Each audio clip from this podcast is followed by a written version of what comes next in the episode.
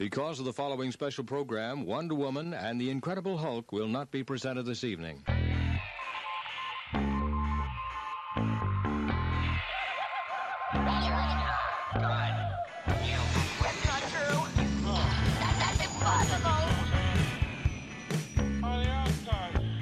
It's time to get all your Star Wars news in a single file.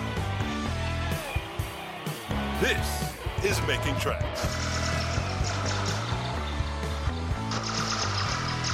Here are your hosts, Mark Newbold and Dave Tree. That's not true.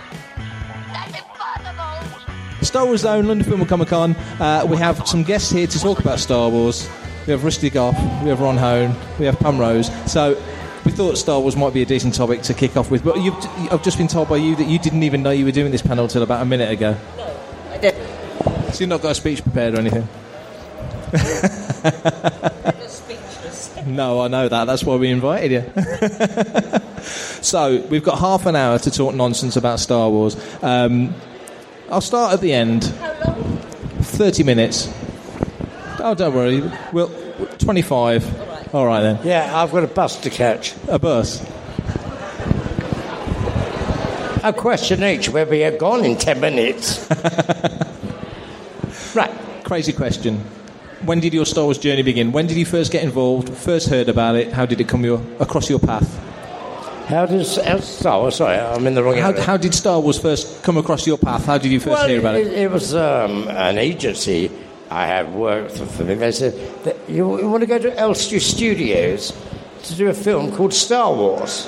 I said, oh, well, that'd be good, that'd be good. So I went there to Star Wars, uh, and then they said, oh, by the way, you're going to Tunisia as well. Oh, that's nice. But you might have to take a bit of camera stuff with you. Why? Because you're going to go on a charter flight. Because they don't really like you filming in Tunisia, so you have to take bits of the film stuff with you. Uh, it's a clapperboard. So I went to Tunisia only for a week. I came back. It was too hot for me. But anyway, I, they'd done what I wanted, what, what they wanted me to do, so I came back. But then the rest of it was in Elstree. And I started off with playing a character called a Jawa, which uh, people say to now, "Oh, I bet that was fun. I bet you had a fantastic costume. Well, this is how the costume was.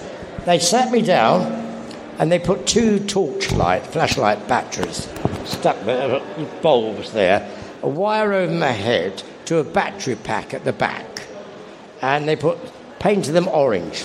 Then they put a bit of black cloth on it, cut slits on, it, pushed them through, and taped the whole cloth around my head with electrical tape, black tape, electric. And then they put this sack on me, which a potato sack, which had been still got the potatoes in. And they said, "There you are. That's your costume." Wow. And, but it was new. No one knew how big it was going to be. Everybody would say, What the hell are we doing here? Why are we doing it? Only two people knew George Lucas and Gary Kurtz. They knew. It's, George especially. It's going to be good. But we had fun. Fun uh, doing the canteen a bit. It was good. I nearly killed Sir Alec Guinness in the first shot. Because George told me when Sir Alex comes down the steps in the cantina, I want you to run up to his right hand side and walk, run out. I said, okay, George, fine. Then the first assistant director, Mr. Waye, said to me, Rusty, oh, by the way, uh, when Sir Alec comes in, you walk round Sir Alec's left hand side and rush out. Okay. So, as we know, we take the last direction. I don't told Sir Alex. I went up, he came in. Bloody fool. But he apologised afterwards. Young man, I'm so sorry for my language, but it wasn't your fault. It's those stupid bloody directors. And that was it. So, but anyway, I nearly killed him and he fell downstairs. But, but it was unbelievable. uh, in Star Wars, I played three characters the Jawa, uh, a Gonk droid. now, that was fun, which they invented on the week we were going to do it. I walked around the set studio one day, they said, bend over. So I said, like this. And they put this pi- uh, polystyrene water cistern over me. Just like that. And they called, called, called Giorgio in Lucas and said, look at that. Hey, I like that. So it wasn't given a name then. Because his children, his daughters and son, they named the droids. They named them. Uh, so it wasn't given a name. So what they did there, they put corrugated uh, uh, uh, from pi- piping from air conditioning around my legs, cardboard tubes, sprayed. It's like Blue Peter. They're walking around the car park, picking up bits of plastic, oh, oh, sticking it on, spraying it. And that was the Gonk Droid. And then the last character was the ca- in the cantina, Kabe. This character was played originally by an 84 year old lady called Gilda Cohen. Now, in the cantina, see the top of this? That's about what the roof was like. Uh, it's about as big, not too big. And we were using no video, we're using the real film. So you have to have a lot of light. So, a 16,000 kilowatt of light on you. Heat, hot, smoke. Health and safety we'll have a field day. It was unbelievable. And the mask, what Gilda was wearing, which I wore eventually, no, you can breathe. So what happened to an 85 year old lady? Collapsed. Now they'd already done the master shot, the big long shot. So they had to take her out, a big hole left in there. And you didn't have computers, CGI then. You had to fill that hole. So the lovely words of George Lucas Rusty, get in the dress. So I ended up playing cabin. And this horrible, house was about the same size as Gilda. Uh, I was young then. Uh, and this horrible mask. So I realised, and I was getting a bit iffy with it. But it was done on the cheap. $48 billion later. but what a success it was. And I'm proud to be a part of it. And there was only going to be one movie called Star Wars. So they made enough money. Oh, well, we'll do a series then. Don't let George say I wrote the whole saga. Thank you.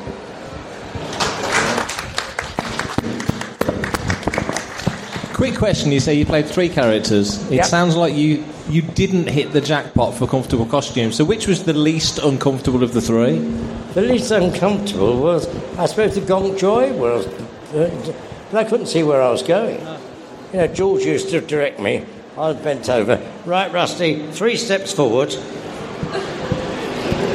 one step back, two steps right, that's left. Sorry, George. and ah, that was it. But a funny bit afterwards, someone said to me in a, in a panel, Can you say the words you said running around the desert? I said, Pardon? Can you say what you said when you're running around the desert? Oh, I went, Oh, really? I said, Yeah. Oh, I went, Okay. Ow! Shit! Damn! bugger, damn." and they said, No, utinni. I said, What the hell's that? Because I hadn't seen the remastered DVD or, or uh, uh, VHS where they put all these bits in, where the Jabba the Hutt was taken out from a man to be put into a slug, and also uh, the Jabba's grown. You did? I didn't know that. I said, well, so I was honest. And that's what happened. There you go. Brilliant. Hello, I'm Warwick Davis, and you're listening to Fantha Tracks. Ron, yourself, how did you first get involved in Star Wars? How did I get involved First Star get involved, yeah. I was working on Alien, we was working on the models of Alien, and all of a sudden we were told it was going to be a load of rubbish, and we was, of it was going to be moved on to Star Wars. I never heard of it. Anyway, I get there, and uh, eventually we see the stuff that was made on the original one, and my first job was to get rid of Kenny Baker. I was told that he, he thinks he's the main star, and he's not, but he's on a big lot of money, and we want now automatic robots, R2D2. Yeah. So we set about making them, but Kenny was still used, obviously. Yeah. And uh, and that was our main thing, you know. And the other ro- the other robots and bits and pieces came along afterwards. A very interesting film because. Uh, it was a lot of mechanics, and I brought a lot of people into the industry who I knew as engineers and whatever. And we had electrics to do, uh, and then eventually we went on to do Yoda, and and that was made very very similar to what ET was. So it was the first time they used miniature electronics, which came out of originally were made for model aircraft, and we used them inside to make the eyes move and and the ears move and all that.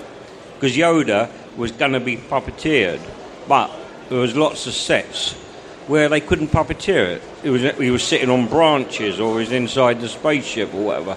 So there had to be a mechanical one made. So all these were very uh, intricate things, and it was good. It was good fun. They were good fun, you know.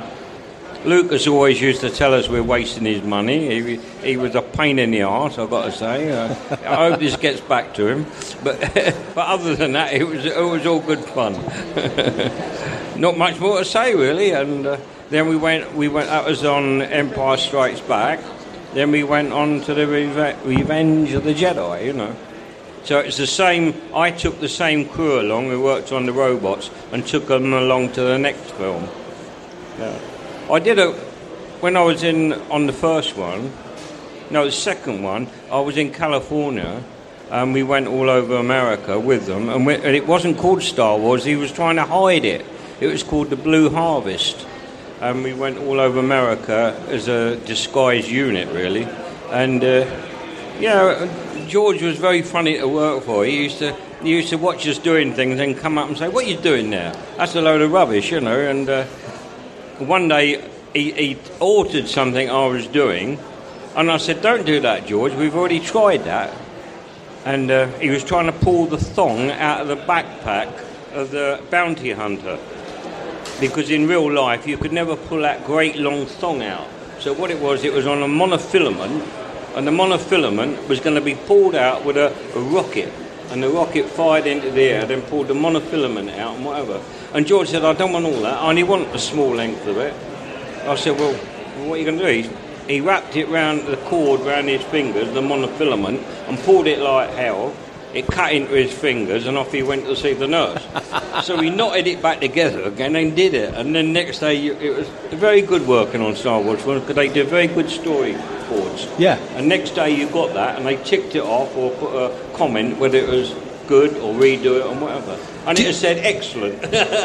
That's the, that's the result you want, isn't it? Did you find it interesting in the sense that he would give you, or, or the production or the job would give you um, problems, technical problems to solve that you might not know the answer, but you and your lads have got to work it out? George was uh, Lucas. He really wasn't interested in the, in the special effects. To him, it was something that had to be done. But he was really not interested in how the things were made. That wasn't his. He was a writer. He, he, he, He just wanted the end result. he wasn't, uh, you know, like we were, motorbike mechanics or pilots or something like that. He was never interested in that. So, where did you learn your skills? Where, where did your technical knowledge come from? I originally um, was an engineer and pattern maker. I don't know if you know anything about that. That's all died now. Yeah. Uh, then I worked for Gerry Anderson, Right. and uh, and it sort of came from there, you know. Because the British film industry back then, it was there was a lot of word of mouth. He had a team of guys that. Up, Sorry, there was a, a, a big team of guys that worked in, in models at that time. They all knew each other, yeah, and was- moving on to the Star Wars production kind of elevated everybody, didn't it? Yeah, uh, the, in them days it was more of a hands-on. I mean, the last film I got involved with was Moon. I don't know if anyone's ever seen. yeah, yeah. yeah. And uh, David Bowie's boy had got this script, and he was trying to get his, some money out, of his father, and his father, his father said, oh, "You can have three million. And he knew he'd have to have a, an event on the moon, which was these buggies going across all the moon.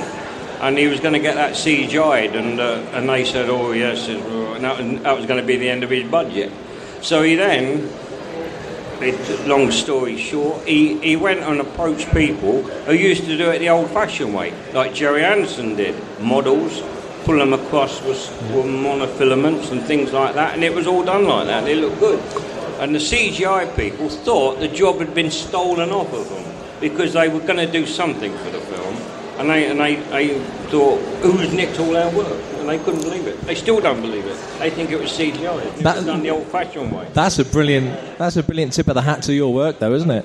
I, I still work occasionally now, and I still do small things. Like we we've been doing. I hate to say we've been doing a lot of. It seems to be in a lot of things now on t- television and film. Knives. It seems to be the culture now. Knives. The amount of blood knives I've made in the last couple of years is unbelievable. You know. I think the last one I did with this princess, she she grabs a knife and, and pulls it like that. Of course, it's not it's not her blood we see; it's the blood from the knife and all this sort of thing. So this sort of thing is still about because it's much easier to do it mechanically than it is CGI. And you've got it, and you say, "Well, that's all." There was another one a little while ago where a girl has an hour in her. If she falls into the water, she falls into the water, and then they, wanted the water to go red, you know, from the blood coming out. Well, they can CGI that, but it's quite difficult in water, you know. So there's still a room, it's still room for normal effects. Well, she just reminded me something about what another thing that George did. He, we had an R2D2, and a friend of mine who's he's now, well, he's in a home now. He's, he's gone to Ali. I think George must have sent him that way. Um, he, the, uh, in the Star Wars, when we got the storyboards, it showed you in the desert. All you saw was a desert, and then you saw the tumbleweed just rolling across the desert. And then on the next storyboard page was you saw a little bit of blue, like your blue watch there, that grey blue on top of the R2D2s. And then a little hatch opens and a, and a periscope comes up, looks around, comes down, then R2D2 buries himself further in the sand. That was on the storyboards. Playing with his thingy. Okay, it does work, yeah.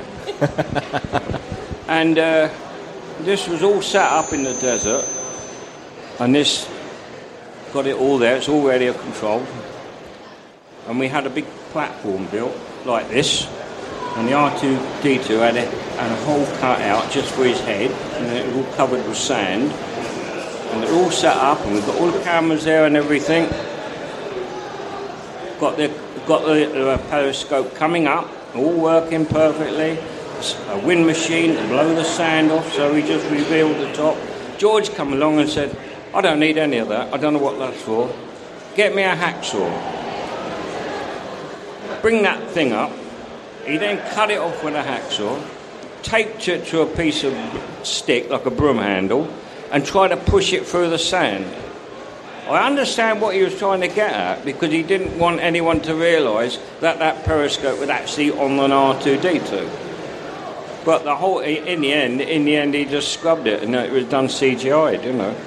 But he was like that. He, he wouldn't explain to you what he really wanted, but he was, he, he, he lost his temper. I'm going to go and get the tray. No problem. Can we just give a big hand for Rusty? That's fine. There you go. You, ha- you have that one. Safe journey. Bye-bye. I'm Anthony Daniels, and you are listening to Fantha Tracks. Well done. There you go. Probably And we'll- going to sue me for this. Which one am I playing with? Go on, hand, you hand that one back. There you go. So, Pam, you've done well here. We've got seven minutes. You can tell us your Star Wars story Good in night. seven minutes. Thank you for coming. There you go. So, how did you first get involved? I mean, uh, your your character was visually very Unusual. memorable and unusual. Yeah. So, so how did that all come about? Because that must be quite a challenge. Well, I'd been in the film business for quite a long time. Yeah. So our agent sent us down why they picked me, whether they liked my legs or my face, because most of the people had masks and Yep. heads and things like that. So uh, at least it was my face. And the makeup was three hours a day. But Yeah. having the original head cast Yeah.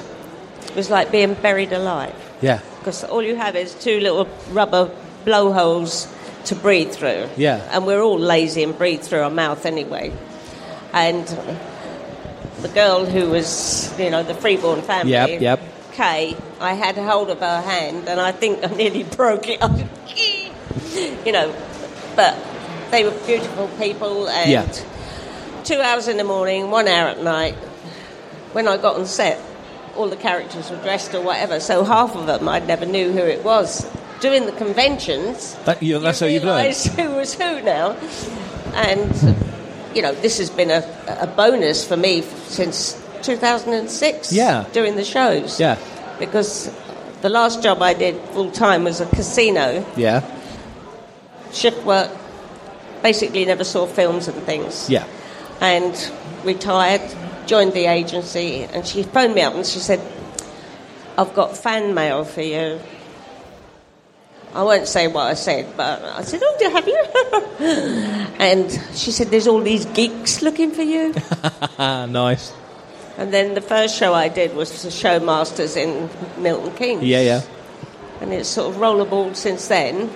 And I'm 72 next month, and what a great thing it's been for most of us Yeah. to travel around. And I'm going to Nashville in September. Yeah. So it's fantastic. For what was just a few days' work, then obviously you couldn't. Well, who would? Nobody would imagine you'd still be even talking about it 40 years later. Well, it was only five days. But the thing is, like with people seeing the film, you had Tunisia outside, Yeah. you had inside in Elstree, the band was put on in America, so you didn't really have much concept Yeah. of what you were working on.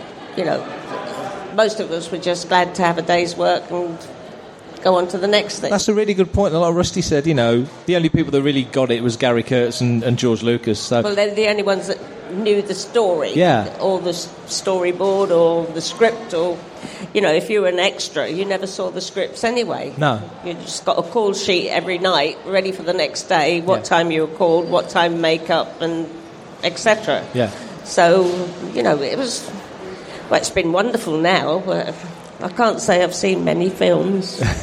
That's okay. We'll let you off. So, what did you think when you saw yourself in the makeup? Then, when you first saw that amazing head? Money.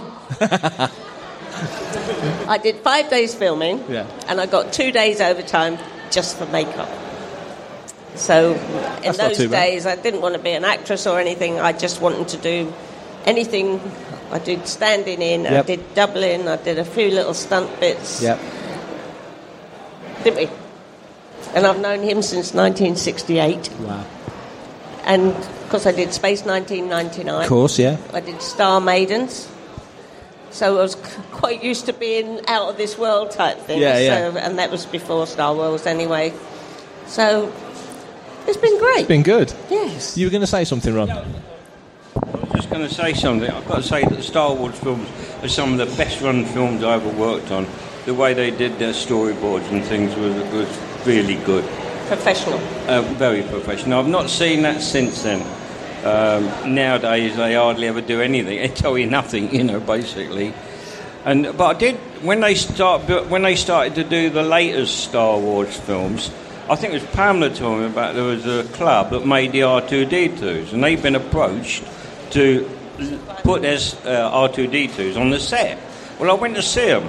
Well, I'd already seen these R2D2s before, and some were beautiful, some were mediocre, and what can you say? They're all made. But not, there wasn't one that was identical to another one. And I thought to them, I can't see how you can use them. Because when we were filming, we had a very first man who was the first assistant, David Tomblin, and he wouldn't stand any nonsense. If you if you held him up for two minutes, you you was on the call sheet next day, and that was it. That was a bollocking. And we always had three of them, two which were there ready to go, and if one sto- one run out of power or had an accident, another one would take over, and they were identical. And very often there was three, because sometimes you couldn't get the shot all in one go or one operator. So, so sometimes there's always two cameras or whatever. So one would go out of shot, and another one would sneak in from, from behind a pillar or somewhere and take over. So it was very complex, and uh, and I can't see how they did that. Latest bunch of films with a bunch of R2D2s that were beautifully made but didn't match. And I think when you see that original one, like the, the first one of this bunch, whatever it's called now, you'll very rarely see that R2D2. And I think that's possibly the reason. When when when we we had when we were doing that, doing these robots, each time they went on the set, they were given a number. They had to do different jobs. And you could never get one R2D2 to do all these jobs. So when it come back to the set, come from the set, the engineers then changed it and it was given another number so, to whatever the storyboard was. And it went out and did the job and then come back again. I left 10 of them in California when we finished the film. About a month later, George found some paperwork and realised the last one was number 43. He wanted to know where the other 30 were. He still thinks I've got them somewhere. I wish I had.